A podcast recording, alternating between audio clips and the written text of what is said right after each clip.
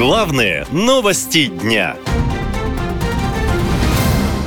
Израиль не виноват. Кто и зачем подорвал больницу в Газе?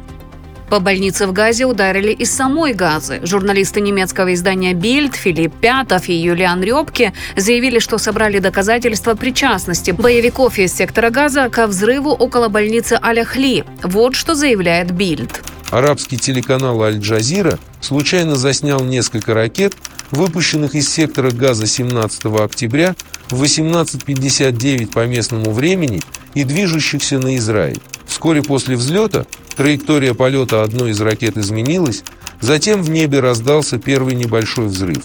Через несколько секунд на земле раздался уже мощный взрыв. Сообщалось, что пострадала больница Аляхли в городе Газа. На кадрах удара по больнице скорее всего, виден тот же взрыв, который арабский телеканал запечатлел в своей прямой трансляции. Ранее в армии Израиля заявляли, что ракету выпустили боевики исламского джихада, а Хамас обвинял в ударе Израиль.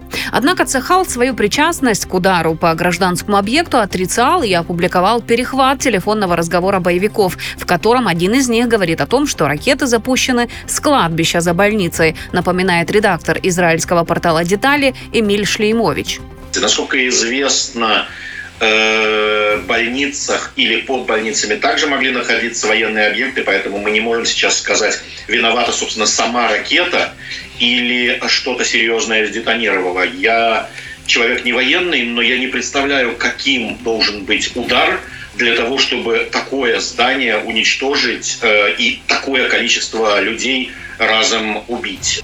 Хамас сразу же заявила о 500 погибших в больнице. Однако эту информацию никак подтвердить нельзя. Военные журналисты после того, как появились фото с места взрыва, отметили, что на кадрах не видна воронка, типичная для израильской воздушной атаки. А за несколько дней до удара по больнице военное крыло Хамас из Ад-1 Аль-Касам опубликовало видео, как боевики делают свои ракеты кустарным способом, например, из труб.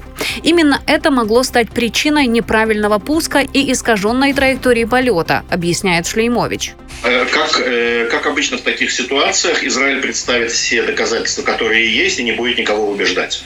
Джо Байден во время визита в Израиль, сославшись на данные Пентагона, заявил, что взрыв больницы – дело рук другой команды, а не Израиля.